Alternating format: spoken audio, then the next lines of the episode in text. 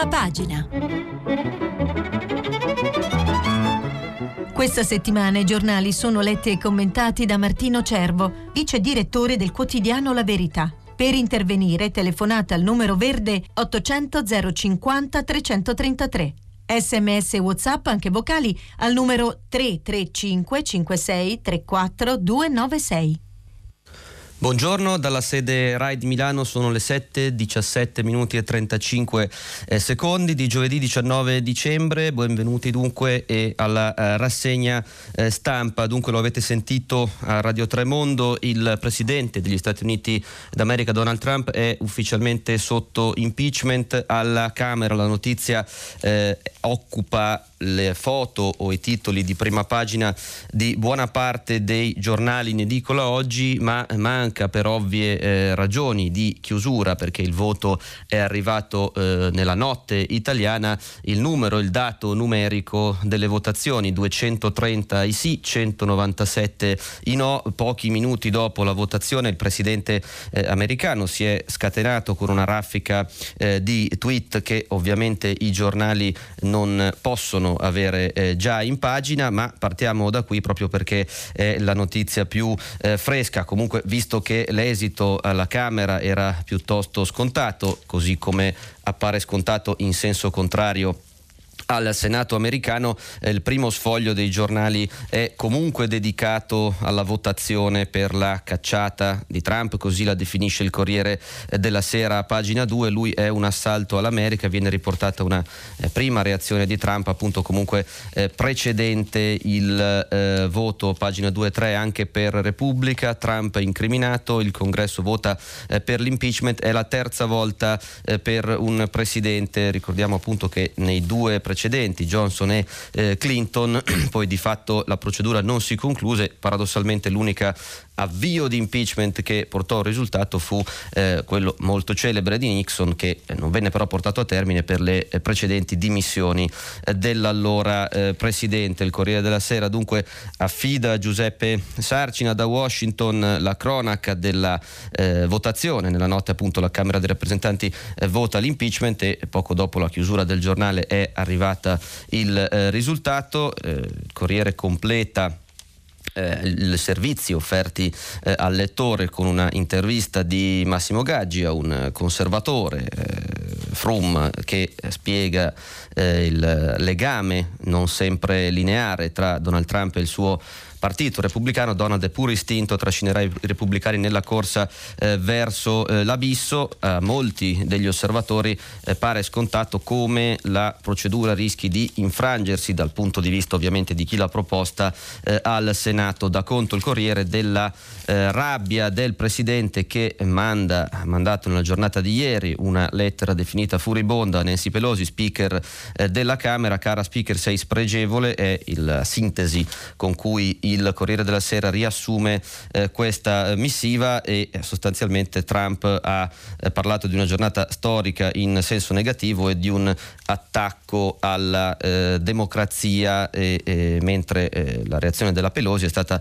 il Presidente non ci ha dato altra scelta, è un fatto assodato che sia una minaccia attuale per la nostra sicurezza eh, nazionale e dunque vedremo come questa vicenda andrà avanti. Oggi sarà comunque una giornata di reazione valutazioni e di calcoli ovviamente sul eh, voto in Senato necessario per il eh, prosieguo. Anche Repubblica, pagina 3 con un lungo scenario a firma anche in questo caso ovviamente del corrispondente dagli Stati Uniti Federico eh, Rampini, parla di un copione a favore del Presidente già scritto al Senato. E dunque vedremo se sarà così. Da un processo, si fa per dire viste le infinite differenze all'altro, viene data evidenza anche al possibile processo che riguarderà l'ex ministro eh, dell'interno e leader della Lega Nord Matteo Salvini. Per alcuni giornali eh, afferibili all'area del centrodestra, mi riferisco a Libero e il giornale, questa costituisce la eh, notizia di apertura. Di Maio, due punti, processate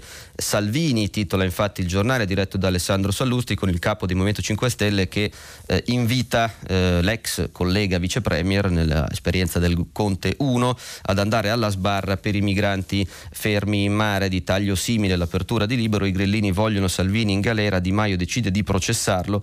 Matteo è accusato, titola il giornale diretto da Pietro Senaldi e Vittorio Feltri, di sequestro di persona per aver fermato i clandestini. 5 Stelle che sostiene l'ex alleato ora lo pugnala per ringraziarsi eh, il PD, ovviamente molto eh, schierata la eh, lettura nei confronti del leader della Lega. Il Corriere della Sera dedica eh, una pagina alla ricostruzione più fattuale, diciamo così, dell'indagine in corso. Eh, ricordiamo a beneficio degli ascoltatori, eh, rileggendo il pezzo eh, di Giovanni Bianconi, a pagina 8 del Corriere della Sera. Un anno dopo si ricomincia da capo, scrive a inizio 2020 il Senato dovrà decidere se far processare o meno Matteo Salvini, accusato di sequestro di persona per il caso Gregoretti dal nome della nave militare con 131 migranti a bordo, cui vietò lo sbarco nell'estate scorsa tra il 27 e il 31 luglio, esattamente come accadde a inizio 2019 nel caso di Ciotti, 177 persone lasciate sulla sull'omonima nave nell'estate precedente, dal 20 al 25 agosto 2018, con una differenza politica sostanziale. Un anno fa Salvini era ministro in carica del governo Lega 5 Stelle, stavolta è un ex ministro all'opposizione del governo 5 Stelle PD. All'epoca la maggioranza, lo ricorderete, in seguito a una eh, votazione sul sistema eh, telematico del Movimento 5 Stelle, Rousseau negò, continua Bianconi, l'autorizzazione a procedere. Ora è cambiato tutto, ma sul piano giuridico e giudiziario le due vicende sono quasi perfettamente sovrapponibili. Anche in questa occasione, dice Bianconi, il Tribunale dei Ministri di Catania, gli stessi del caso di Ciotti, del caso Sea-Watch, eh, contesta al senatore Matteo Salvini nella sua qualità di ministro di avere bloccato la procedura di sbarco dei migranti, così, dei migranti scusate, così determinando eh, consapevolmente l'illegittima privazione della libertà personale di questi eh, ultimi e dunque lo stesso eh, cronista del Corriere eh, eh, cita questo caso come fotocopia di quello di imputazione del caso eh, di Ciotti, anche qui un permesso di approdo reiteratamente negato finché non, su, non fu promessa la redistribuzione dei profughi in altri paesi europei. Come nel caso precedente dunque la Procura di Catania aveva chiesto l'archiviazione del fascicolo per la Diciotti ritenne che la scelta di Salvini fosse un atto politico insindacabile, stavolta avrebbe valutato che tre giorni di attesa sulla Gregoretti con tanto di assistenza medica e distribuzione di viveri non possono considerarsi una illegittima privazione della libertà. Il Tribunale dei Ministri ha deciso diversamente dopo aver ascoltato testimoni e studiando le leggi. Dunque da oggi la Giunta del Senato, prosegue il Corriere, guidata dal presidente forzista Gasparri, avrà 30 giorni di tempo per decidere che cosa proporre all'Assemblea di Palazzo Madama, il cui voto ricordiamo poi fa testo via libera al processo oppure no. Poi appunto il voto decisivo dell'Aula entro due mesi. Ecco, dicevamo della posizione di eh, Di Maio stigmatizzata da alcuni quotidiani e sempre il Corriere della Sera in un articolo di Marco eh, Galluzzo eh, spiega appunto la eh, risposta di eh, Di Maio a questo cambio di atteggiamento a fronte di due eh, procedimenti fotocopia come li definisce il collega del Corriere della Sera. Quando bloccammo la 18 era perché l'Europa non ci ascoltava, un anno dopo la redistribuzione funzionava, quindi il blocco della Gregoretti non fu un'azione decisa dal governo ma dal ministro dell'interno Salvini. In questo caso l'interesse pubblico prevalente non c'era, fu un'azione personale, dice Di Maio. Ricordiamo che nel primo delle due vicende che su questo argomento hanno eh, riguardato eh, l'attuale leader eh, del Carroccio vennero schierati a sua difesa anche le memorie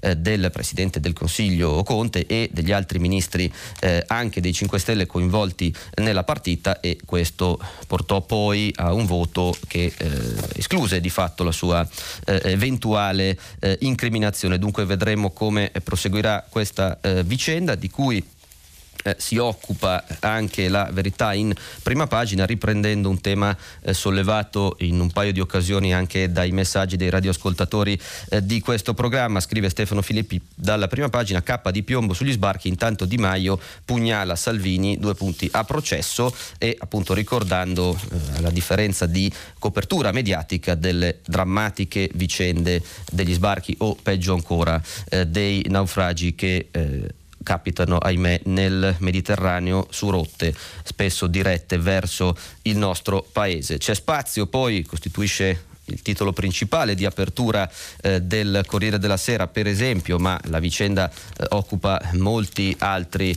eh, giornali fino dalla eh, prima pagina, eh, tra cui anche il Fatto Quotidiano che vi dedica l'apertura, al referendum contro il taglio dei parlamentari. Abbiamo dato conto nei giorni scorsi negli ultimi due giorni eh, di alcuni articoli che facevano presagire come questa raccolta firme per eh, avere appunto una consultazione, ovviamente prevista dalla Costituzione, sulla riforma varata a ottobre dopo un lungo iter dalla nuova maggioranza cosiddetta giallorossa per eh, avere appunto una consultazione relativa al eh, taglio dei eh, parlamentari che è stato varato dal Parlamento. E dunque come annunciato e fatto presagire da questi articoli il la soglia dei 64 senatori è eh, stata raggiunta e dunque eh, si terrà un eh, referendum. La cosa interessante, oltre al dato in sé, c'è il referendum fermato il taglio dei parlamentari, titolo in apertura eh, di giornale Il Corriere della Sera, è, eh, sono le eventuali speculazioni sulle conseguenze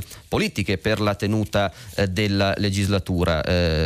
infatti sempre il Corriere parla di rebus delle elezioni. 41 di questi 64 senatori sono di Forza Italia, la riforma è dunque sospesa e il, il giornale diretto da Luciano Fontana si interroga sull'effetto, sulla durata della legislatura. Perché? Perché eh, secondo alcuni osservatori il fatto che si tenga questo referendum eh, potrebbe rappresentare un incentivo alle urne perché in caso di elezioni anticipate eh, le elezioni stesse si terrebbero con l'attuale composizione del Parlamento e dunque verrebbero rieletti nuovamente 630 deputati e 315 senatori e non i 400 e 200 rispettivamente previsti eh, dalla riforma. A giudizio di alcuni eh, analisti appunto è possibile che questo costituisca un incentivo per alcuni gruppi parlamentari, magari non particolarmente eh, sicuri di una rielezione col nuovo sistema, per eh, accelerare la fine della legislatura e come dire in qualche modo eh, garantirsene un'altra con il raggiungimento delle firme. Infatti, eh, scrive Paola Di Caro, pagina 9 del Corriere della Sera,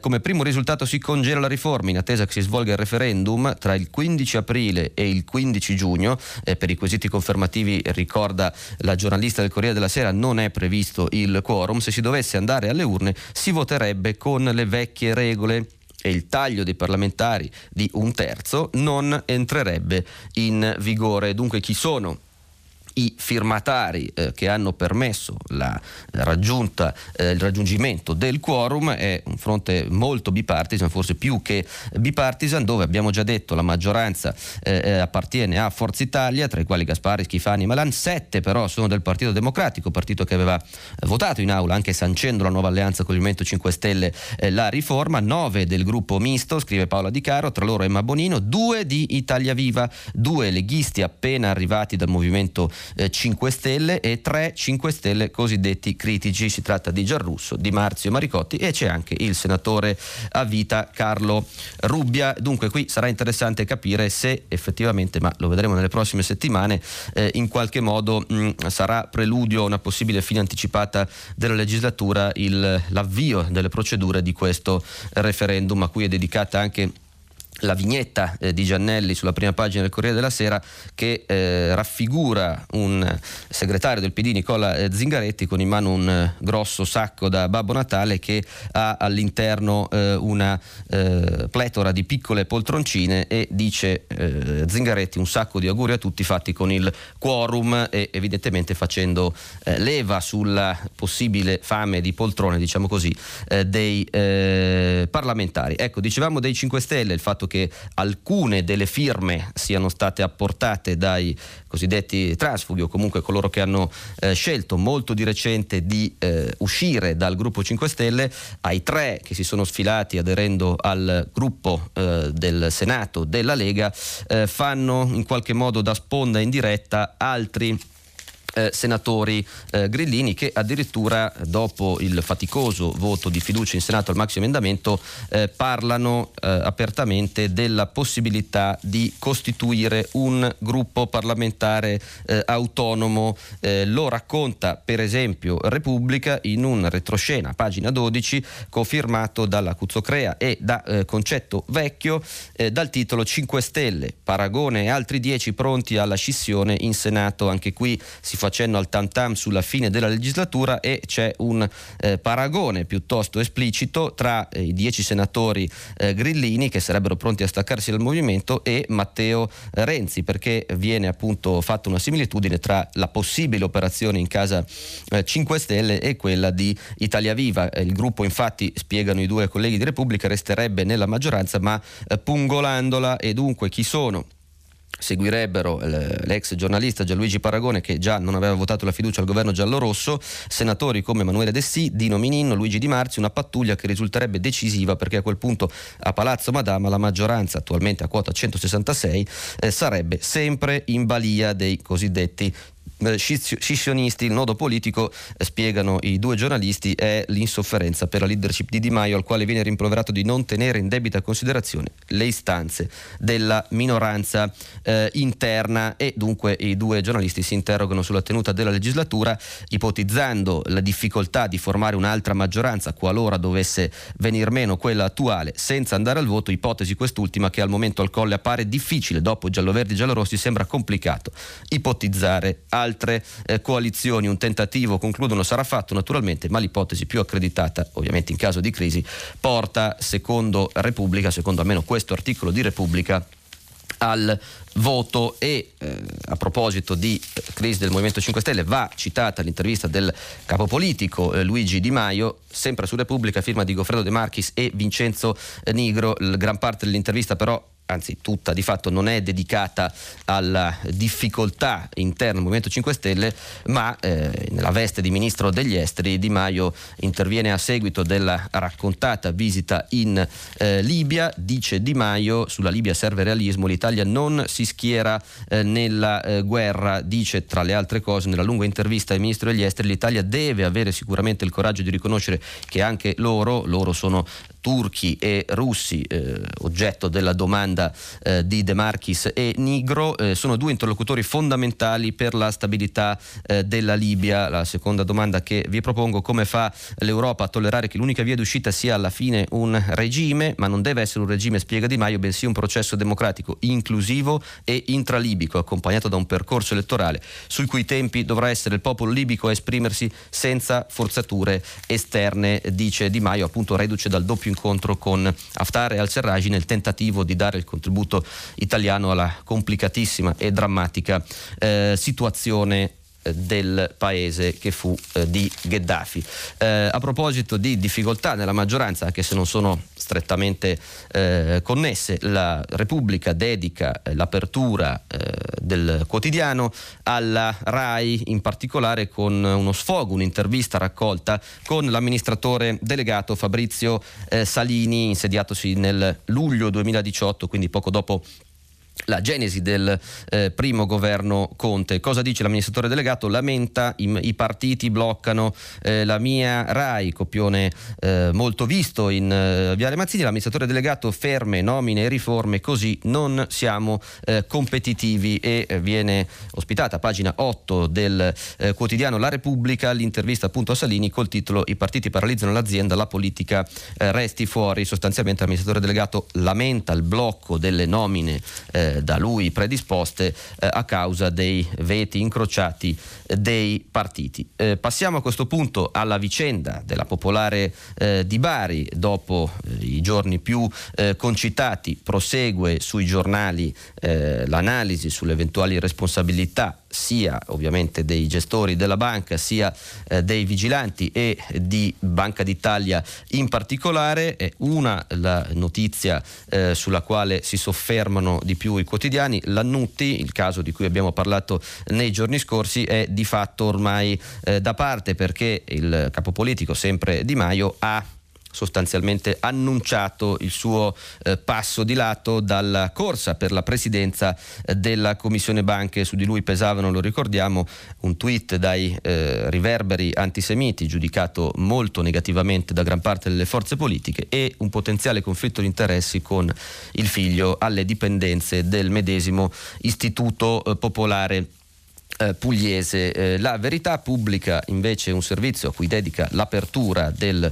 eh, quotidiano eh, dal titolo Tutti i prestiti allegri di Pop eh, Bari e il crack appunto del colosso bancario del Sud è l'occhiello del pezzo di apertura del giornale firmato da Fabio Mendolara e Giuseppe China che poi a pagina 2 e 3 fa un primo elenco di alcuni prestiti e sofferenze collegate a questi prestiti prestiti che potrebbero aver contribuito all'appesantimento eh, della banca assieme all'acquisto di banca Tercas di cui abbiamo parlato nei giorni scorsi.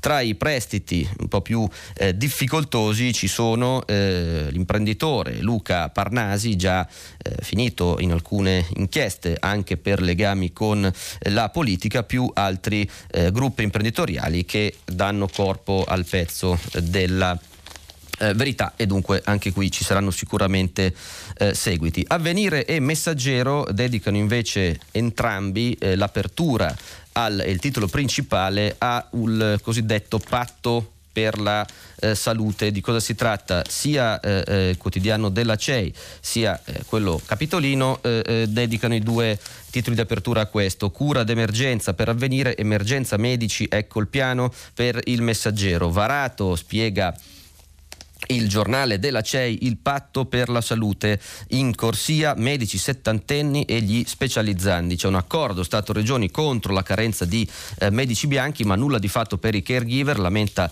eh, avvenire e simile è la copertura data dal messaggero che eh, dedica il primo sfoglio, pagina 2 e 3, a questo importante eh, accordo in cui da un lato si eh, cerca di tamponare una cronaca, cronica carenza di personale nella sanità pubblica dovuta alla compressione eh, di spesa degli ultimi eh, anni. In ragione del PIL, stanziati, spiega il messaggero a pagina 2, 3,5 miliardi e però nel frattempo, eh, mentre viene completata in qualche modo la eh, formazione e l- l'arruolamento di nuovo personale sanitario, eh, c'è di fatto una eh, misura che non esiterei a definire emergenziale perché appunto in corsia eh, vengono mandati su base eh, volontaria medici settantenni e specializzanti. La sanità corre ai ripari, spiega il pezzo di Mauro Evangelisti a pagina 2 eh, del Messaggero. Negli ospedali in cui mancano i medici si punterà sugli anziani e sui giovani. Su base volontaria, infatti l'attacco del pezzo potranno restare in servizio coloro che hanno già compiuto 70 anni, ma in parallelo per i laureati in medicina ci saranno contratti a tempo determinato anche dal terzo anno di specializzazione. Non solo il nuovo patto della salute con valenza triennale varato ieri grazie all'accordo tra Stato e Regioni guarda anche al rafforzamento della sanità di territorio, vale a dire fuori da pronto soccorso e ospedali. C'è ad esempio il ruolo delle farmacie dei servizi, 19.000 in tutta Italia che forniranno anche test di prima istanza o prenotazioni di visite specialistiche e anche quello degli infermieri di famiglia che seguono a domicilio per particolari eh, malattie croniche. Sarà interessante vedere l'effetto di questo eh, provvedimento e soprattutto se arriveranno queste nuove eh, risorse destinate al eh, finanziamento e al rafforzamento di un eh, capitolo eh, che pone da sempre l'Italia tra i eh, migliori posizioni al mondo ma in calo proprio per le tagli che di fatto hanno visto colpito questo comparto. tema economico, più eh, produttivo, industriale in senso eh, stretto, vanno eh, citati eh, gli articoli che molti giornali, a cominciare dal Sole 24 Ore, che ne fa il secondo titolo di prima pagina, eh, sui dettagli che mano a mano trapelano delle conseguenze della maxi fusione tra Fiat Chrysler e Peugeot. Eh, fusione FCA, PSA, queste le sigle dei due storici marchi che convergono sotto un unico cappello, agli azionisti maxi dividendo da 1 11 miliardi, titola in prima pagina il sole eh, 24 ore, le nozze dell'auto in cerca di futuro eh, sempre riferito a FCA Peugeot, è il titolo invece di Repubblica con eh, l'articolo di Paolo Griseri che apre poi su un'ampia sezione eh, dedicata sempre a queste nozze che sono anche eh, oggetto del primo titolo di apertura della stampa che eh, punta invece sulle parole, una vera e propria intervista al Presidente del Consiglio Giuseppe Conte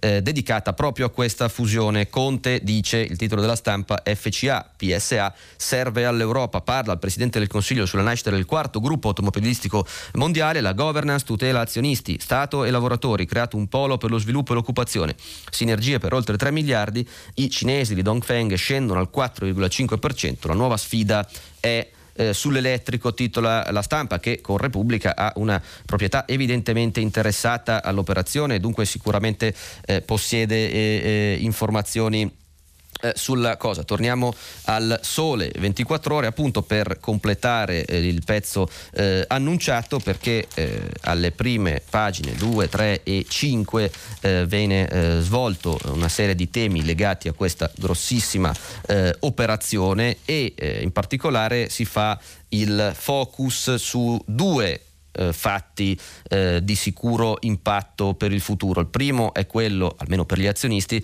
della maxi cedola perché agli azionisti Fiat arrivano 6,6 miliardi di dividendi, a quelli francesi 1,1 miliardi in contanti. E poi c'è questa novità della governance perché, come spiega Filomena Greco a pagina 3 del quotidiano economico e finanziario, ci sarà il debutto nel nuovo consiglio dei rappresentanti dei lavoratori, un modello consolidato, spiega l'articolo, in paesi come la Germania, ma nuovo per l'Italia. Di cosa si tratta? Una novità assoluta, anche se una parte del mondo sindacale ha lavorato su questo eh, già in passato, un tema, quello della rappresentanza dei lavoratori nei CDA e negli organismi di governance, è entrato anche nella nuova piattaforma per il rinnovo del contratto nazionale dei metalmeccanici, nel nuovo CDA della futura società frutto dell'unione tra FCA e PSA, dunque siederanno due rappresentanti di lavoratori, uno per gruppo. Si adotta così un modello eh, consolidato in paesi come la Germania, eh, ad esempio. Sarà poi molto delicato capire quali sono i criteri eh, di scelta, eh, credo, di questa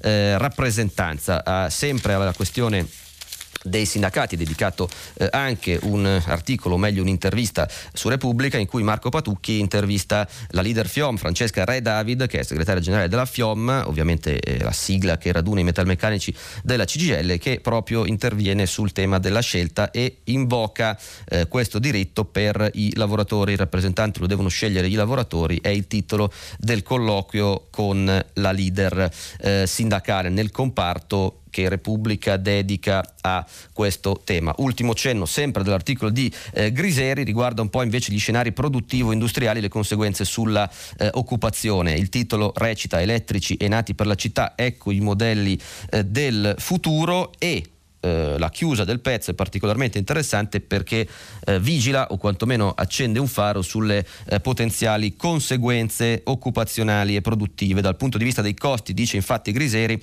la fusione dovrebbe portare a risparmi annui di 3,7 miliardi di euro, 1,5 deriveranno dalle riduzioni di spesa legate alla produzione a partire dalle piattaforme produttive unificate, altri 1,5 miliardi arriveranno dalle economie legate agli acquisti dai fornitori e questo potrebbe essere un capitolo particolarmente delicato per la filiera filiera italiana, circa 700 milioni saranno conseguenza dell'unificazione di marketing e logistica. Dell'elenco non fanno parte le riduzioni di personale.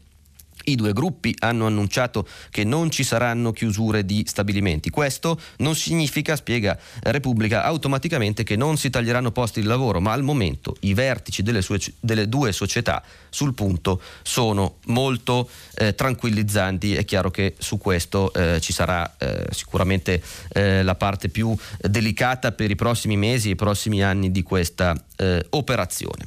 Ci sono poi sui giornali italiani, segnatamente Stampa e eh, Sole 24 ore, due interessanti interviste a due protagonisti della nuova, anche di quella vecchia per la verità, Commissione eh, europea eh, partita sotto la guida di Ursula von der Leyen. La prima è sulla stampa ed è fatta dall'inviato a Strasburgo Marco Presolin a Valdis Dombrovskis, vicepresidente esecutivo eh, della Commissione europea, che spiega all'occhiello dell'intervista gela le speranze del governo eh, Conte, scettico anche sul possibile rinvio della riforma del Fondo Salva Stati. Di che si tratta? Il titolo è dedicato all'eventualità che si cambi il patto di stabilità, eh, ovvero le regole eh, fiscali di finanza pubblica che normano le politiche economiche dei eh, governi membri dell'Unione Europea. Ricorderete che poco fa, eh, pochi giorni fa, Paolo Gentiloni neo commissario economico italiano eh, eh, nella Commissione europea, aveva eh, in qualche modo auspicato la possibilità di modifiche a questo eh, patto. Il titolo dell'intervista a Dombrovskis è ci sono troppe divisioni eh, fra i governi, difficile cambiare il patto di stabilità. La prima domanda è dedicata ai conti pubblici italiani sostanzialmente.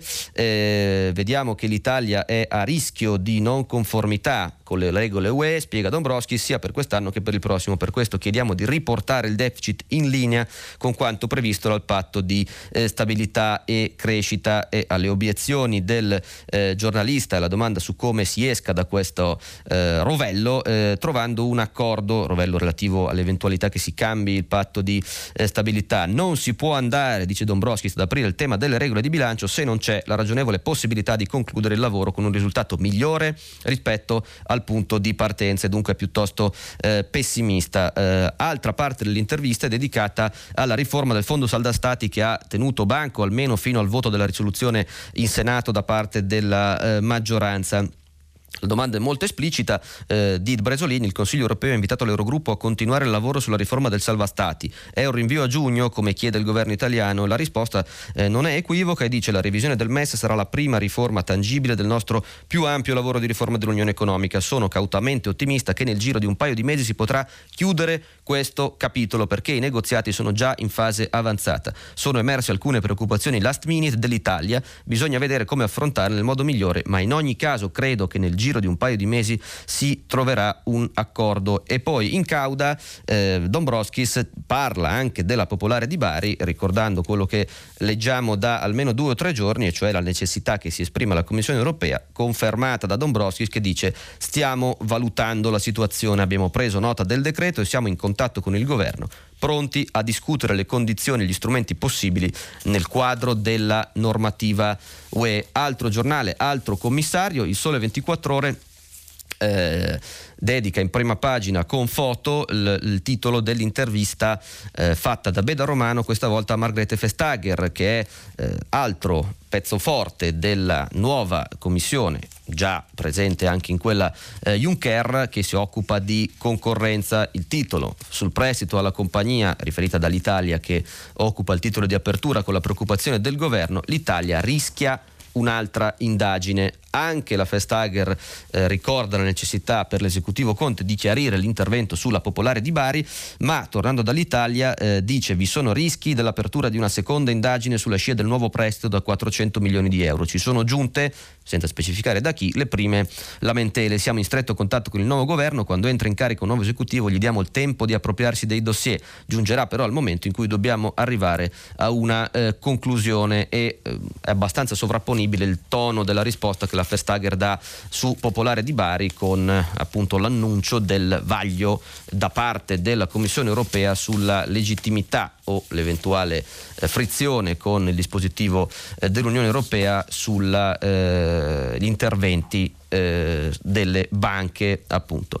Ehm, stando in tema economico, il Corriere della Sera anticipa oggi a pagina 31 ovviamente nella eh, sezione economia uno studio molto interessante, un rapporto eh, Mediobanca molto ampio per campione che riguarda un tema indubbiamente eh, popolare che è quello dei guadagni degli stipendi dei dirigenti delle grandi società italiane commisurati alla eh, remunerazione dei dipendenti. E dunque Sergio Bocconi, pagina 31 del Corriere della Sera, quanto guadagnano i dipendenti?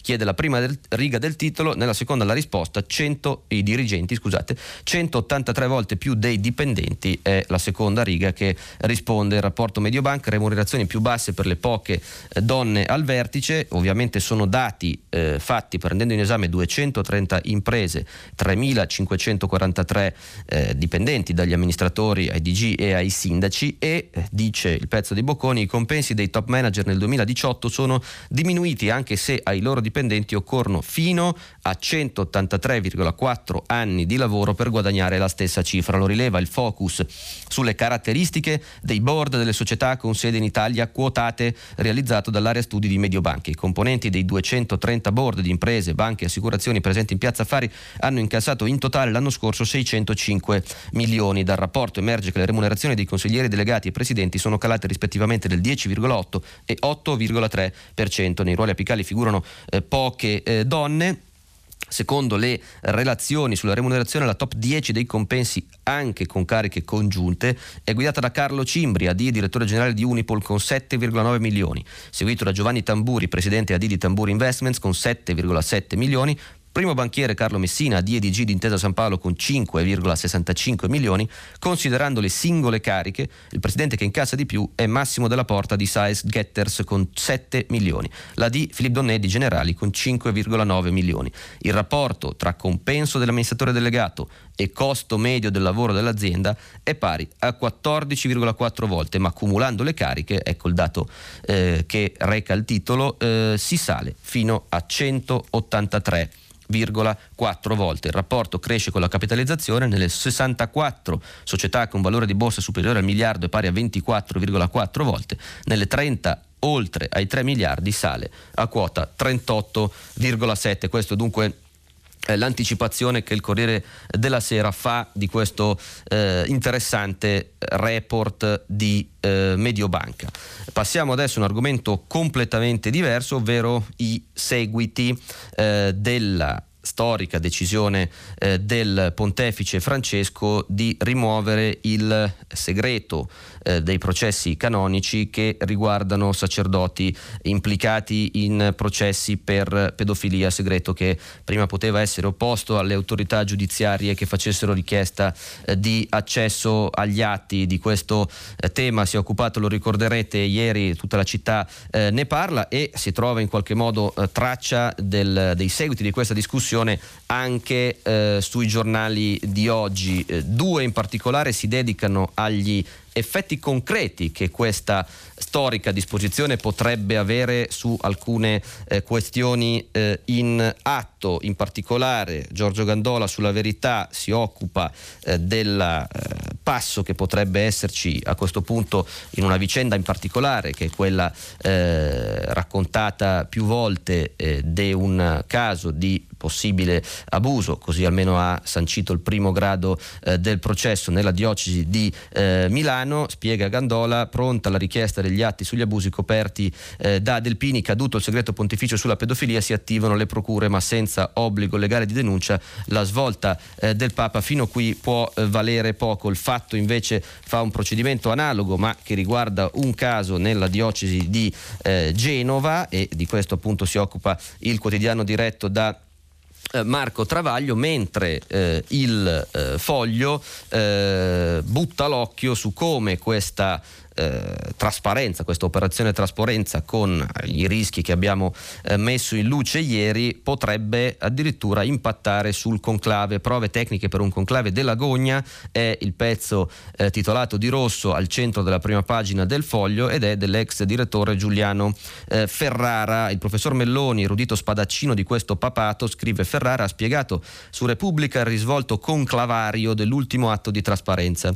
Bisogna essere certi che nessuno nel collegio collegio cardinalizio sia suscettibile di questa lebbra e che il peccato carnale sui ragazzi o la sua copertura, eh, eh, scusate, questa lebbra che è il peccato carnale sui ragazzi o la sua copertura pastorale. Solo così, e pazienza, dice Melloni, se ci andrà di mezzo qualche innocente, si salvaguarda la reputazione del collegio elettorale del Papa e del Papa stesso. Dunque, chiude eh, l'ex direttore, la perfetta giustizia della delazione del sospetto generalizzati e senza nemmeno più un grado infimo di protezione nel recinto canonimo è quella dello Stato, non quella della Chiesa nella sua autonomia. Ben scavato, chiude con ironia amara Ferrara vecchie talpe, vedrete che bel conclave ora vi aspetta eh, in qualche modo prevedendo che un possibile effetto gogna, chiamiamolo così, possa addirittura influenzare le scelte ai vertici eh, della Chiesa quando eh, ci sarà da rinnovare il pontefice. Eh, Italia oggi, cambiando di nuovo completamente argomento, ha un'apertura interessante su una novità che potrebbe riguardare numerosi italiani, 200.000 con i conti correnti in Svizzera, è il titolo di apertura del quotidiano eh, economico. Sono, questa cifra, i contribuenti italiani che non hanno aderito alla voluntary disclosure stanno per essere incastrati dai dati forniti dalle autorità fiscali eh, elvetiche. Il pezzo di Bertelli, che prosegue a pagina eh, 34 del quotidiano Italia Oggi, spiega infatti che eh, si avrà a breve un primo effetto dall'attuazione dello scambio di dati tra Berna e l'Agenzia delle Entrate, quindi di fatto uno storico segreto bancario che viene piano piano eroso. Sono dunque, spiega il pezzo di Cristina Bartelli, eh, 200.000 i contribuenti italiani che hanno conti presso gli istituti bancari svizzeri e che risultano non in regola con il fisco di casa nostra. Si tratterebbe di contribuenti che per esempio non hanno aderito alla voluntary disclosure o che si sono schermati dietro le società fiduciarie.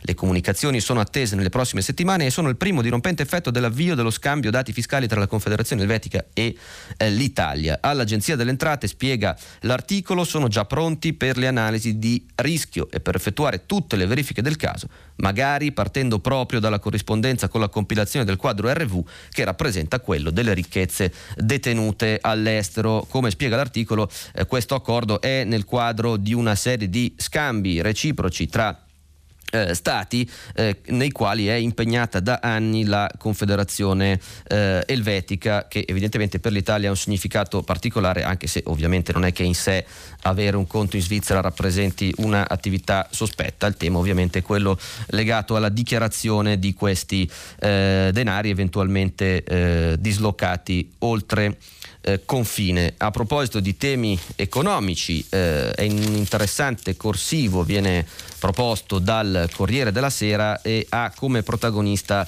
eh, Boris Johnson, fresco eh, trionfatore delle elezioni che si sono tenute nel Regno Unito e dunque eh, di svolta di Boris Johnson parla il corsivo di Luigi Ippolito a pagina 26 del Corriere della Sera, mai più a Davos è il forum eh, delle elite. Ippolito mh, mm, rileva una eh, apparente contraddizione o evoluzione, chiamatela come volete, è quella del leader eh, conservatore inglese mh, mm, espressione tipica di una eh, elite borghese del eh, paese, a cominciare da un percorso eh, di studi, lo definisce Dandy stu- eh, uscito da Eton e Oxford, il corsivista del Corriere della Sera, Boris Johnson ha costruito una collezione elettorale che ha mandato in soffitta il partito dei ricchi, quali erano eh, tradizionalmente i conservatori. Ora l'ho detto chiaramente, si tratta di mantenersi all'altezza delle aspettative che si sono create a livello di impegni programmatici ma anche di immagine. Il governo di Londra val bene una Davos, ovviamente il riferimento è al fatto che Boris Johnson diserterà il World Economic Forum, tradizionale appuntamento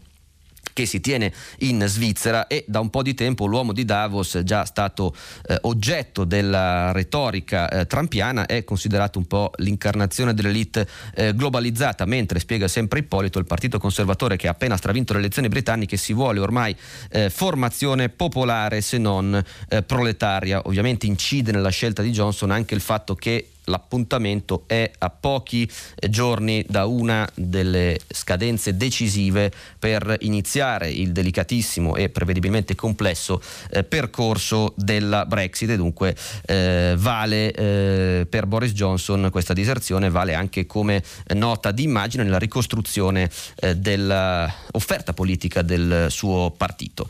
Eh, c'è spazio ancora per eh, due notazioni rapide, una per una interessante ricerca pubblicata dal Corriere della Sera che dà un dato piuttosto sorprendente, come 6 su 10 bambini viaggino in auto, ovviamente la responsabilità è dei genitori, senza eh, seggiolino, uno studio anche in questo caso molto corposo eh, effettuato dall'Istituto Superiore della Sanità che riguarda anche cinture di sicurezza e altri eh, dati. E poi eh, una storia che tiene banco su molti giornali, prendiamo un articolo eh, su tutti che è quello scritto da eh, Fabio Poletti sulla stampa, una vicenda dai contorni ancora non del tutto chiariti che viene da Sondrio e riguarda presunti insulti eh, razzisti eh, rivolti a una madre eh, che avrebbe, che ha, questo purtroppo è accertato, eh, perso un bimbo all'ospedale, perde la figlia giallo sugli insulti razzisti a nigeriana, ne sfornerà subito un altro, è l'agghiacciante virgolettato attribuito a un paziente nell'ospedale di Sondrio. Dico presunto perché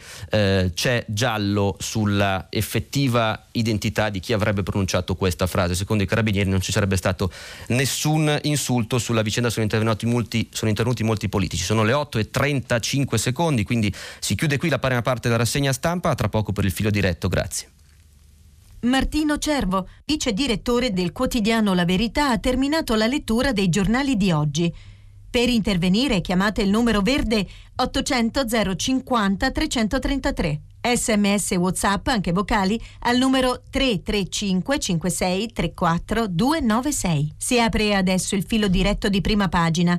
Per intervenire e porre domande a Martino Cervo, vice direttore del quotidiano La Verità, chiamate il numero verde 800 050 333. Sms WhatsApp, anche vocali, al numero 335 56 34 296. La trasmissione si può ascoltare, riascoltare e scaricare in podcast sul sito di Radio 3 e sull'applicazione Rai Play Radio.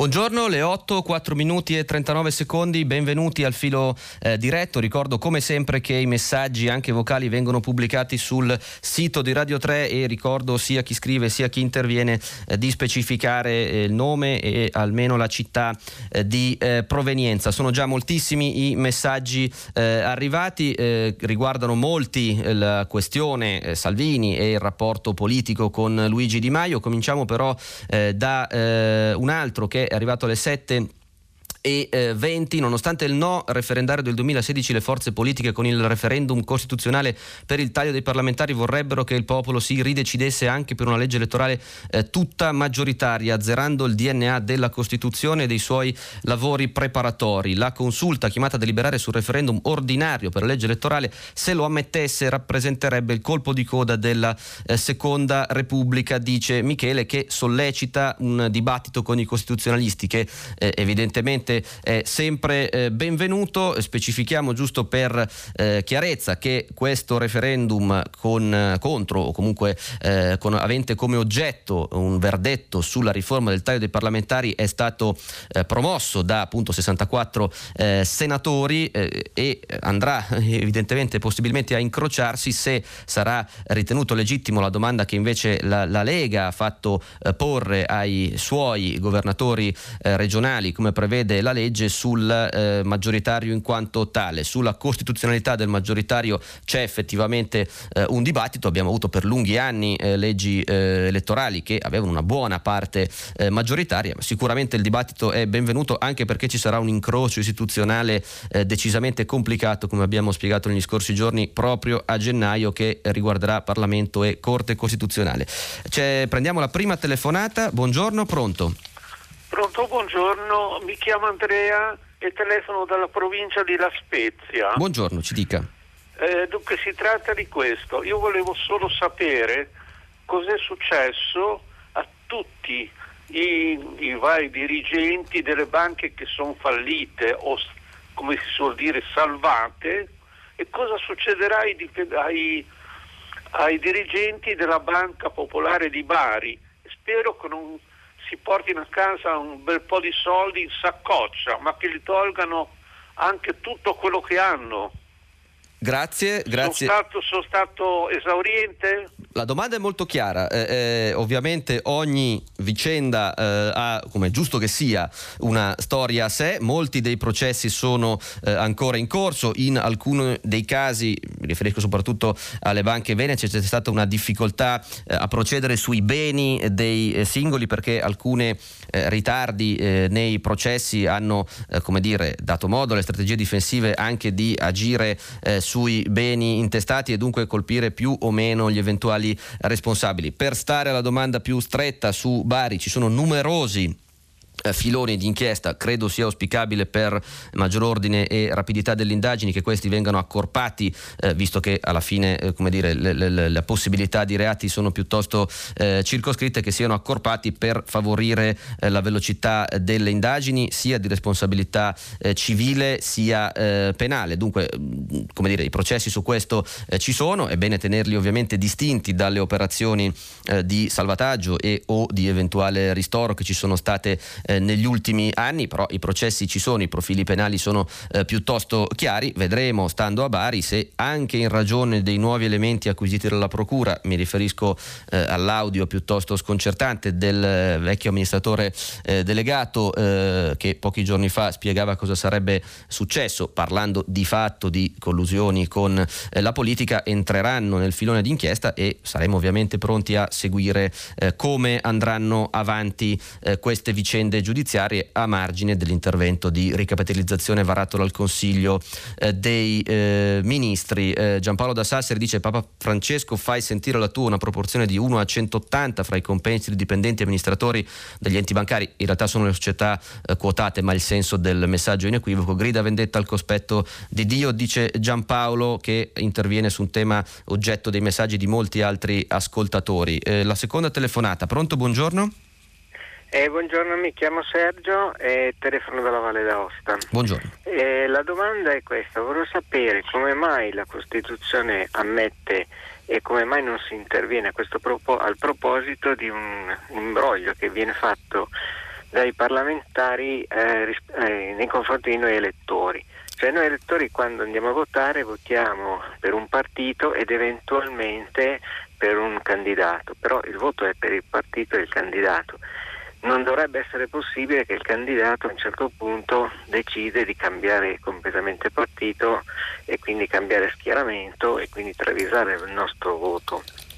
Naturalmente la cosa potrebbe essere eh, comprensibile e possibile qualora il candidato si eh, iscriva alle, nelle liste del partito, non liste come non eh, interno ma come esterno uh-huh. alle, alle liste del partito. E quindi in questo caso chiaramente il voto è prima al candidato e poi momentaneamente a quel partito. Grazie a, a Sergio, eh, eh, proviamo semplicemente a fornire alc- qualche elemento eh, di, di, discussione. C'è un, un lungo dibattito sulla dire, efficacia rappresentativa di alcune leggi elettorali dove di fatto eh, il listino è bloccato e le scelte sugli rappresentanti sono di fatto compiute più dalle segreterie di partito che mh, dal singolo elettore che spesso non ha la possibilità di scegliersi veramente il candidato. Dopodiché c'è un articolo 67 della Costituzione che recita che ogni membro del Parlamento esercita le sue funzioni senza vincolo del mandato che evidentemente mh, preclude alla possibilità eh, di sanzioni nei confronti dei cosiddetti eh, cambi di casacca contro i quali spesso i partiti che ne subiscono le conseguenze eh, si eh, scatenano. Ne abbiamo visto un caso eh, piuttosto fresco nella memoria che è appunto quello dei tre senatori mh, del Movimento 5 Stelle che sulla vicenda specifica del Fondo Salva Stati hanno ritenuto di vedere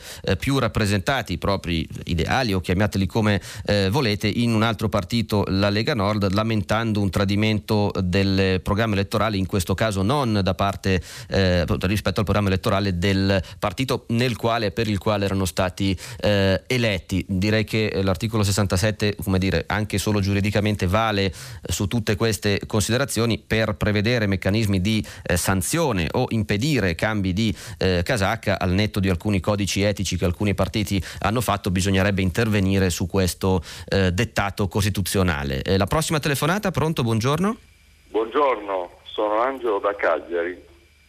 Buongiorno, ci dica. Buongiorno, volevo ehm, porre una questione, un accento sulla, sulle motivazioni che ha dato Di Maio alla decisione di non eh, autorizzare l'autorizzazione a procedere per Salvini la prima volta sì. per la nave Gregotti, mentre adesso sembrerebbe che eh, le, eh, stia, da leader stia invitando i 5 Stelle a eh, accettare l'idea sì. di invece votare. Di, direi che sembra allora, piuttosto esplicita la sua posizione, sì. Quello che, quello che mi lascia perplesso è il fatto che l'argomentazione fornita sul fatto che la prima volta non si doveva autorizzare a procedere è che tenere i migranti sulla nave aveva il senso di fare pressione sulla Europa per la redistribuzione. Cioè, come a dire, scientemente, pur se viene commesso un reato e viene messo in atto di fatto una eh, coercizione della libertà di sbarcare dalla nave,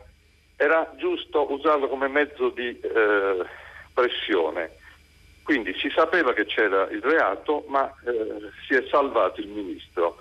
mentre la seconda argomentazione è che la decisione è stata individuale di Salvini. A me sembra che questo manifesti tutta la fragilità di mancanza di idealità dei grillini che sono capaci di girare la frittata e invece di ammettere che hanno fatto male a non votare per la messa sotto accusa la prima volta, adesso sono pronti a fare pressione, assisteremo alla sceneggiata del voto su Rousseau eh, per perorare invece la messa in stato d'accusa. Eh, lascia intravedere una mancanza di senso del diritto costituzionale da parte di questo pseudo partito eh, e questo mi lascia veramente, mi fa cascare le braccia, che siano o no al governo, eh, io li trovo di un'inconsistenza disarmante. Lei come la vede? Angelo, il suo giudizio politico, così come il suo intervento, è estremamente chiaro. Mi limito a due piccole specifiche. La prima è che eh, la presenza del reato è eventualmente stabilita eh, da un giudizio che in questo caso non c'è stato. C'era una ipotesi, peraltro la Procura aveva eh, proposto l'archiviazione. Qui si tratta ovviamente, come nel suo caso, peraltro, di un giudizio eh, politico, come dire, su, sull'operato eh, del Ministro e sull'eventuale coerenza o meno eh, di Di Maio. Mm, la seconda considerazione mi sembra eh, piuttosto eh, oggettivo il fatto che le due vicende siano sia nel loro svolgimento sia nella loro cornice giuridica decisamente eh, simili e dunque eh, eh, da questo punto di vista eh, la, la, la, diversità di atteggiamento eh, di Di Maio spicca piuttosto chiaramente e vedremo se poi anche su questo eh, il, il, gruppo eh, parlamentare eh, sarà compatto eh, o meno. Mi sembra che questo nodo politico eh, sia ben staccato dal, da quello giuridico che, che, viaggia per, per, un altro binario, come, come è giusto che sia. Ehm, sulla carenza dei medici interviene M, anche qui se si può specificare il nome è sempre meglio, da Padova, carenza medici perché non si dice mai che la riforma Madia sotto il governo Renzi ha mandato forzatamente molti medici appena raggiunti 65 65 anni di età in pensione, chi aveva avuto già l'approvazione scritta per rimanere fino ai 67 anni ha avuto la stessa sorte. Dopo poco tempo la stampa ci informa che vogliono richiamare i medici in pensione alla faccia della eh, programmazione. Sì, questo messaggio, oltre a, se capisco bene, eh, citare un'esperienza eh, diretta, ci ricorda della difficoltà di coniugare eh, eh, da un lato l'efficacia eh, di erogazione dei servizi pubblici, dall'altra fattori organizzativi anche economici di questo tipo. Sarà tra l'altro interessante vedere a quali condizioni eh, verrà appunto eh, prolungata o addirittura richiamati eh, dalla eh, pensione alcuni medici per ovviare a quello che comunque la si voglia vedere è un problema drammatico anche Costituzione alla mano che è quello dell'erogazione dei servizi sanitari. Prendiamo la prossima telefonata, buongiorno, pronto? Pronto, buongiorno, buongiorno a tutti, Maria Teresa. Buongiorno. Da dove ci volevo... chiama? Dal lago di Garda, della costa bresciana. Uh-huh. Eh, volevo inter- a proposito della lettura che ha fatto dell'incontro de, mh, mm, eh, della, dell'incontro, insomma, del, dell'accordo eh, Fiat Chrysler sì, eccetera, la fusione. Ecco, vorrevo chiederle se è possibile richiamare la, l'attenzione sulla situazione quadro della, mh, mm, a proposito degli incentivi che lo Stato intende dare alle auto elettriche, perché uh-huh. dalla fusione lei ci ha letto che gli azionisti prenderanno un sacco di soldi. Allora perché lo Stato ne deve dare degli altri? Quando in realtà benissimo le auto elettriche, eccetera, però se le auto GPL non inquinano non si capisce perché io che ho l'auto GPL devo pagare per quegli altri. E poi ci sono situazioni diversissime. La regione Lombardia consente agli ultra settantenni di continuare a usare la vecchia auto. Eh, nelle regioni Emilia-Romagna invece ehm, a Bologna intendono addirittura impedire ai residenti di entrare in città con l'auto. Cioè ci sono situazioni sulle quali bisogna fare un quadro, no? Uh, a maggior ragione, eh, grazie a Maria Teresa, eh, eh, dal momento in cui sono coinvolti due gruppi che già oggi hanno una dimensione produttiva e societaria che eccede eh, eh, i confini nazionali in, in entrambi i casi, a maggior ragione dire, sarebbe apprezzabile un quadro unitario proprio perché queste due colossi si fondono dandone vita a uno più grande. Ovviamente i 6,6 miliardi per stare solo a eh, FCA che eh, andranno eh, a sommarsi a quelli di PSA sono, eh, riguard- sono, dividendi che riguardano gli azionisti in quanto eh, come dire, il mercato crede e scommette sulla bontà di questa operazione e dunque aumenta da questo punto di vista la creazione mh, mm, di valore per chi ha investito in azioni. È un capitolo ovviamente diverso rispetto a quello di eventuali incentivi. Qui sì c'è da fare un discorso molto ampio e molto complicato proprio su questi incentivi perché già l'anno scorso in manovra erano finiti alcuni di questi eh, incentivi che poi possono essere fatti sotto forma di penalizzazioni per chi adotta certi tipi di eh, vetture o e verso, eh, tramite appunto sgravi o altro sconti per chi eh, dirige le proprie eh, preferenze invece su eh, altre tipologie. Sarà interessantissimo vedere come il regolatore italiano, francese ed europeo si muoverà in questo senso perché evidentemente l'impatto sulla filiera sarà in ogni caso notevole e potrà avere ricadute non solo sul piano del, dei consumi o delle abitudini, ma anche eh, della produzione e quindi eh, della, eh, eh della, dell'occupazione. Ehm, prego di nuovo chi scrive di mh, mm, firmarsi perché altrimenti si preclude la possibilità di essere letto. Nel frattempo eh, prendiamo un'altra telefonata. Buongiorno, pronto? Eh, pronto, buongiorno. Buongiorno. sono Mauro, sì. siamo da Cagliari e volevo un attimino far presente qual è può essere un altro punto di vista circa il patto alla salute sì. e le, i provvedimenti che sono stati adottati. Eh, io credo che la soluzione sia al contrario di quelle adottate, poi se vuole specifico un po' meglio, una eh, apertura a numeri chiusi nelle università italiane sì. e due, un aumento dei posti disponibili eh, nelle scuole di specializzazione, perché adesso sono completamente bloccate.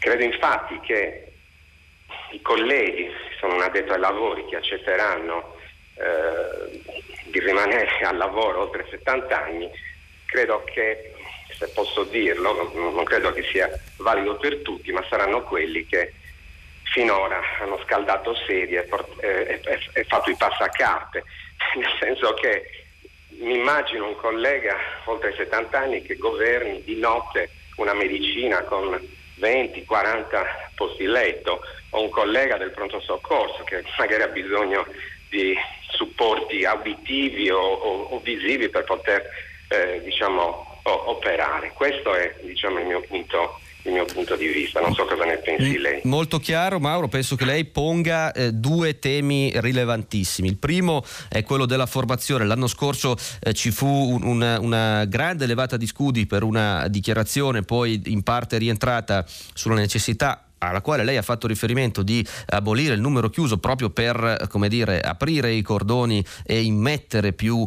eh, studenti e quindi poi specializzandi e quindi poi eh, futuri medici che appare comunque l'unica eh, eh, metodo strutturale per evitare provvedimenti emergenziali quali quelli di eh, far entrare in corsia gli specializzandi e, e, o i settantenni. E qui vengo al secondo punto che lei giustamente sottolinea, si tratta di due categorie che possono eh, non offrire le stesse eh, garanzie di qualità di servizio, non si tratta evidentemente di sindacare l'impegno o la qualità dei singoli, quanto il fatto che evidentemente se uno è specializzando è perché non ha ancora concluso eh, il percorso di studi con tutti tutto ciò che significa in termini di esperienza e se uno è in età da pensione anche qui eh, ci, ci, possono essere impatti sulla eh, qualità e la tenuta dell'erogazione del servizio. Quindi questi evidentemente sono eh, provvedimenti di natura emergenziale, così come erano stati quelli di alcune regioni che in alcuni casi, se non ricordo male il Veneto, avevano di fatto anticipato eh, questo tipo di cornice istituzionale che da ieri lo Stato e le regioni si sono eh, date e proprio per eh, tentare di ovviare a quello che ormai è una drammatica carenza di personale che rischia di compromettere uno dei eh, servizi pubblici di sanità che tutte le classifiche internazionali eh, pongono bene o male ai primi 5-10 posti eh, del mondo come capacità di garantire eh, qualità della vita e benessere ai eh, cittadini. Quindi credo che Mauro abbia posto due temi molto eh, meritevoli proprio per far uscire dalla emergenzialità questo comparto e farlo rientrare in, in, una serie di aggiustamenti più strutturali. Eh, buongiorno, chiede Alessandro da Trieste che fine, il messaggio delle 8.15, hanno fatto tutti gli scafisti eh, arrestati, oltre 100 nell'ambito della sola missione Sofia, secondo i giornali italiani. Sono stati processati, condannati a pene detentive che stanno scontando o altro. Dunque io non ho sotto mano eh, statistiche, sicuramente ci sono stati e ci sono in corso molti eh, processi e da questo punto di vista la possibilità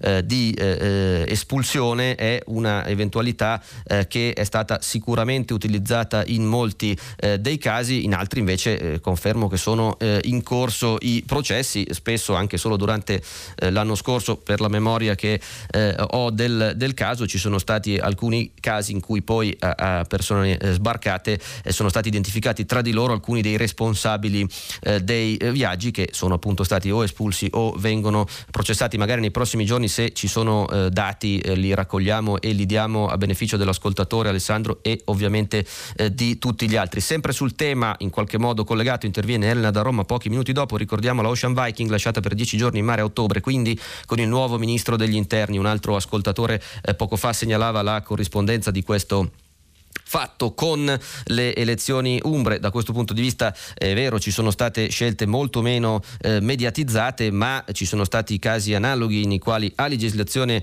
eh, vigente, ricordiamo che i due decreti sicurezza eh, varati dal Conte 1 hanno di fatto eh, stretto le maglie e dato più ragioni legislative e giuridiche a chi opponesse una politica semplifichiamo molto, di eh, chiusura che finché questi decreti non sono cambiati eh, cambia ovviamente le regole anche per chi è al governo adesso al di là delle eh, idee politiche che può avere. Quindi è vero che ci sono stati casi nei fatti abbastanza simili, anche se con meno eh, clamore, con meno esibizioni muscolari, che sono stati sicuramente eh, più trascurati. La prossima telefonata, se c'è, pronto, buongiorno.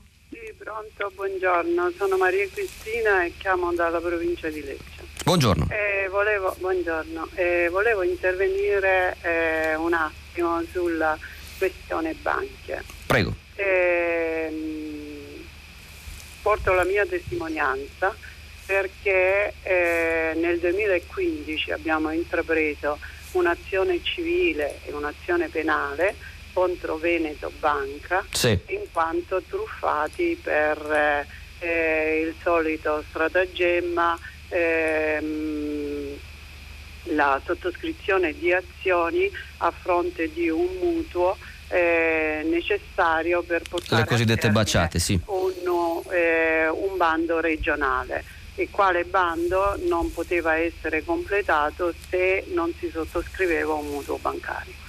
Eh, quindi tutto procede perché rassicurati dai eh, dal direttore, dai vari funzionari, tutto molto tranquillo. Eh, I soldi in azioni saranno restituiti, era l'unico modo per poter avere il mutuo. Sì. Saranno restituiti dopo 3-4 mesi dall'erogazione del mutuo e quindi non, no, non c'era nessun tipo di problema. Sì.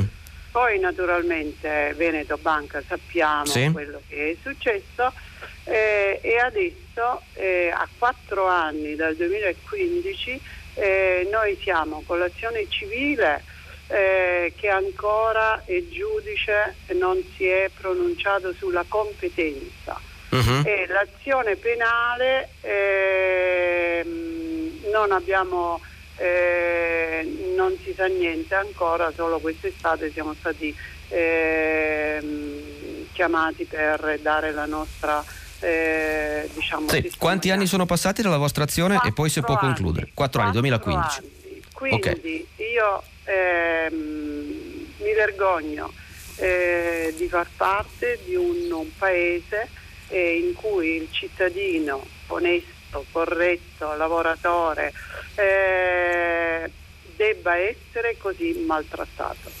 Grazie. Sia perché i funzionari di queste belle banche ancora non sono in galera perché dovrebbero essere messi subito in galera sia perché la Banca d'Italia non funziona e non controlla e sia perché neanche la Consobo difende i cittadini.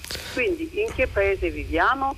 Grazie, grazie Maria Cristina per la sua testimonianza eh, diretta, eh, molto chiara, che ripone il tema su un argomento sollevato spessissimo in questi giorni, che è quello appunto del livello di, di, di informazioni in possesso del eh, cittadino e che spesso si rivolge anche eh, a banche nelle quali per eh, come dire, eh, eh, storicità c'è magari un rapporto eh, di fiducia consolidato e dunque meno ci si aspetta che poi gli investimenti suggeriti spesso va detto da funzionari che sono di fatto diciamo così fortemente incentivati, per non dire di peggio, eh, a proporli eh, ai clienti e poi si, si, si, assiste a ciò che conosciamo bene e che l'ascoltatrice eh, ci ha raccontato. Ovviamente in bocca al lupo per la sua eh, vicenda personale che purtroppo è accomunata a quella eh, di molti altri, il meccanismo che a cui faceva riferimento del vincolo del, dell'adesione al mutuo solo a patto di sottoscrivere azioni è uno proprio delle eh, procedure più eh, a rischio e gravi che sono state di fatto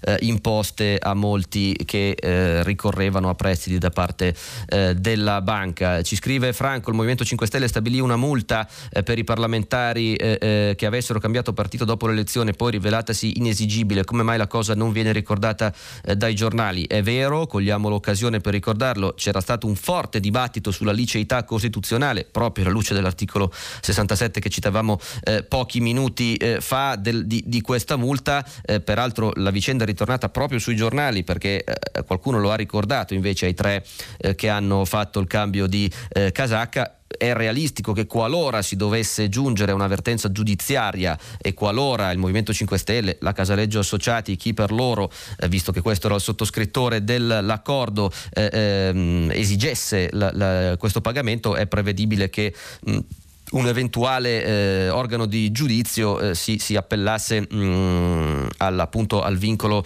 del mandato che è eh, negato dalla, dalla, Costituzione, ma il tema eh, eh, è indubbiamente molto interessante, vedo che è oggetto anche dei commenti di Edoardo, da Sesto Fiorentino, Fiorentino scusate, il problema dei cambi di casacca ci scrive eh, è reso più insostenibile costituzionalmente dal fatto che sono nominati dalle segreterie di partito, ma la responsabilità è della Corte Costituzionale che ha consentito l'attuale legge elettorale che per la verità è esito proprio di una serie di modifiche dettate anche dai paletti imposti eh, dalla consulta, ma evidentemente il tema eh, dell'efficacia della rappresentanza e della possibilità per il cittadino di scegliere realmente i suoi rappresentanti è un tema eh, piuttosto sentito. Arrivano molti messaggi sulla eh, questione dei medici della presenza del personale sanitario nei nostri eh, ospedali, ne cito due, Max eh, e poi Marco da Pescara, il primo dice numero chiuso alla facoltà di medicina e dopo una decade appena coscrizione di medici anziani per una privatizzazione prevista e fallita o soltanto la solita manifestazione di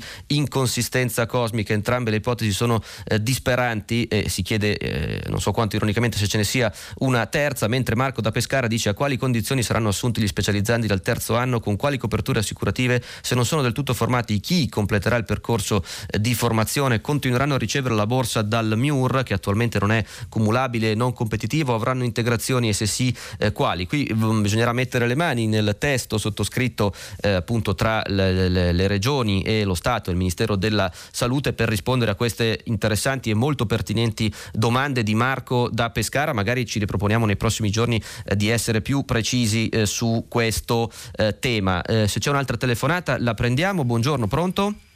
Eh, sono Giampaolo da Catanzaro, buongiorno. Buongiorno. In quale paese viviamo? Ha finito la sua telefonata la precedente ascoltatrice. Sì. E così inizio anch'io il mio, il mio, velocissimo intervento. Grazie innanzitutto per l'ospitalità. Grazie a lei, prego. Domando, mi domando per quale motivo il nostro Stato italiano eh, si precipita a sanare queste grosse perdite di banche che sono poi banche private e invece lascia in balia delle onde tutti gli enti dissestati che in, questo, in questi ultimi anni eh, stanno crollando sotto il crack dei, dei pesi economici. Per quale motivo lo Stato italiano non adempie ad una vecchia ormai sentenza della Corte di Giustizia europea che obbliga invece questi interventi per risanare i bilanci degli enti locali. Io non sono assolutamente d'accordo di sanare le banche private, ci sono delle, delle responsabilità che vanno accertate, noi paghiamo sì, altissimi stipendi a favore di tutti i soggetti che eh, vigilano sulle banche e quindi abbiamo amministratori che sono super pagati, bisogna fare le indagini e capire come questi soldi sono stati spesi, quindi i principali responsabili, i, i, i soggetti che dovranno essere obbligati in tutti i modi a risarcire i clienti truffati devono essere i, i rappresentanti delle banche, non certo noi cittadini. Ci può essere un aiuto ma non così massiccio. Io le dico che da pochi giorni è stato dichiarato il dissesto dell'azienda sanitaria provinciale di Caranzaro. È un crack che ancora non è quantificato. Uh-huh. Io mi metto nel, nei panni di tutti coloro, i professionisti, fornitori, che hanno in questi anni eh, eh, fornito le prestazioni o, o fornito materiali, compagnia bella, quanti anni dovranno aspettare per rivedere il frutto del loro lavoro. Grazie. Grazie a lei eh, Giampaolo che eh, pone eh, un tema eh, come dire, al centro di un dibattito accademico e quasi filosofico, è quello del, del moral azzardo, rischio eh, morale, quando lei dice che non vanno salvate le banche eh, private, le, le, le farei semplicemente notare che nelle banche private ci sono i, i, i soldi, i risparmi e, e, e, i denari con cui vengono pagati gli stipendi di tutti e quindi l'eventualità di un fallimento con perdita per chi ha messo i soldi lì, spesso eh, ha una ricaduta come dire, sociale ed economica su tutto il territorio quando si tratta di banche eh, territoriali e su tutto il paese quando si tratta di eh, grandi banche che è proprio il motivo per cui ci si interroga su, anche nella nuova eh, cornice dell'Unione Europea su come intervenire sanzionando le responsabilità senza però eh, far pagare a chi evidentemente eh, non ha particolari responsabilità da correntista e o da sottoscrittore eh, di titoli non eh, a rischio. Eh, evidentemente l'equilibrio spesso è difficile eh, da risolvere, ma non dimentichiamo che il risparmio è tutelato dalla Costituzione, dunque è normale che si cerchi in ogni caso di scongiurare fallimenti a maggior ragione se disordinati e in assoluto di risparmiare creare perdite a chi non ha nessuna responsabilità eh, nella gestione della banca con tutti i problemi di eh, collusione eh, con la politica e o di mala gestione sui quali eh, come ovvio interviene eh, la magistratura. Sono ancora molti intanto i messaggi che arrivano in questi minuti sulla questione eh, dei medici. vorrei evidenziare, dice un ascoltatore, che al concorso per le scuole di specializzazione i posti disponibili rispetto ai partecipanti sono al massimo del 50%, dunque forse si tratta di mancanza eh, di fondi per assumere nuovi medici e non di mancanza di laureati, per cui allargare il numero chiuso non farebbe che aumentare giovani disoccupati. Non credo eh, che le due cose eh, come dire, si escludano l'una con l'altra, sia il tema della formazione sia il tema eh, dei concorsi. È evidente che da questo punto di vista un ampliamento eh, delle, delle, delle, schiere tra virgolette va, deve andare di eh, pari passo. Fiorenza dice invece 10.000 medici italiani lavorano in Germania, come farli tornare? E qui mette il dito su un problema che avevamo fin qui trascurato, ma effettivamente c'è il problema doppio di medici eh, evidentemente ritenuti di buona qualità, se no non verrebbero assunti eh, all'estero, che sono formati giustamente, viva Dio, eh, eh con l- l- la spesa, l'impegno, la cultura e la storia eh, e le università eh, italiane e poi prestano eh, servizio all'estero dove sono considerati una ricchezza. Non è, credo, per nulla peregrino come fa Fiorenza interrogarsi sulla possibilità, ci sono state in questo ambito norme tese a favorire il rientro dei cosiddetti cervelli cervelli in fuga non sarebbe peregrino studiare delle condizioni, ma la vedo difficile senza un aumento di spesa e un incentivo economico per far rientrare in patria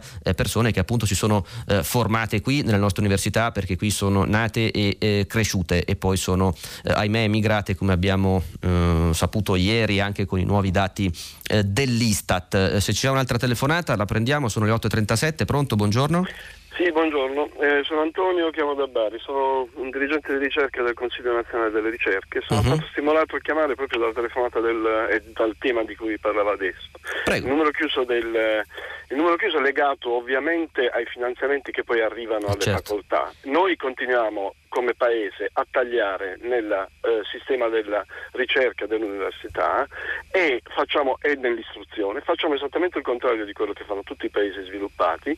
Eh, in questa maniera noi stiamo mm, continuando a mantenere una riforma folle come quella della Gelmini che lascia sul terreno eh, migliaia di giovani precari. Continuiamo anche con questa finanziaria a non irrobustire il sistema con finanziamenti adeguati e noi abbiamo eh, migliaia di giovani preparatissimi che arrivano eh, fra i 30 e i 40 con una ehm, con stipendi spesso ridicoli e con eh, il, il, nostro sistema che deve fare di tutto per cercare progetti dall'esterno in continuazione, con energie che si sprecano, quando invece i fondi che hanno a disposizione gli altri paesi, anche dell'Unione Europea, eh, rispetto ai nostri, sono il doppio. Io mi confronto quotidianamente a livello internazionale. Personalmente ormai sono arrivato al massimo della carriera e verifico come l'accesso ai fondi nazionali da parte dei miei colleghi internazionali è molto più semplice, ci sono molto più fondi a disposizione. Il problema vero è qui proprio il disprezzo che io provo per tutta la classe politica e ma anche per il sistema di informazione che su questo non fa il proprio eh, mestiere. Il problema vero è che noi dobbiamo scientificamente essere un paese che non compete più con il centro-nord Europa. Noi dobbiamo essere un paese che invece dell'istruzione e dell'innovazione deve dimenticarsene. Perché? Perché dobbiamo essere la Bengodi del, del, dell'Europa. Su questo c'è, bene, noi stiamo buttando energie, risorse e uh, un sistema di, eh, educativo e fra l'altro eh, di ricerca che ha delle competenze enormi, ma noi lo stiamo. Eh, è come se con, eh, abbiamo delle, delle, armi sofisticatissime, però poi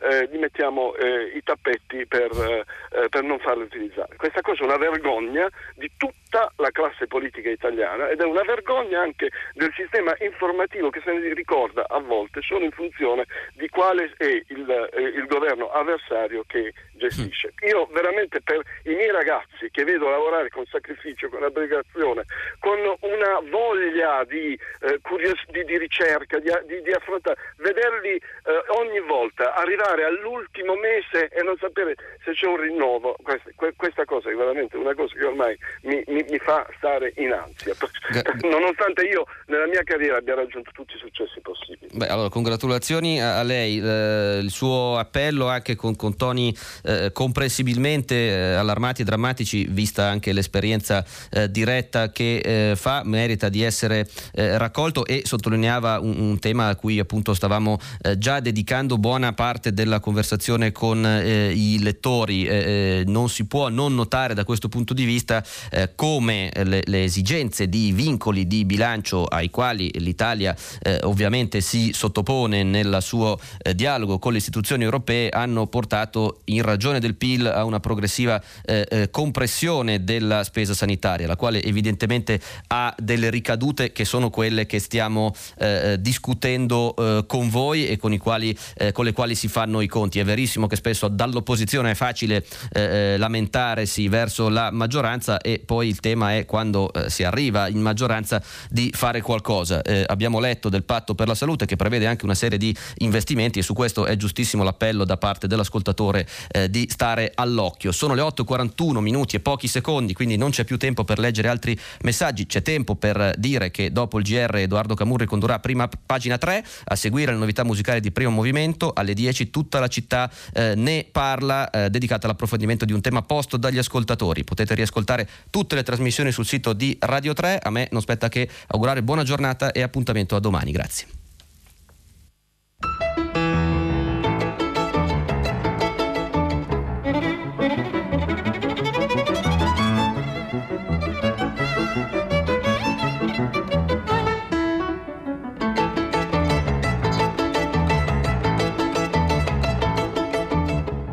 Martino Cervo, vice direttore del quotidiano La Verità, ha letto e commentato i giornali di oggi. Prima pagina, un programma a cura di Cristiana Castellotti.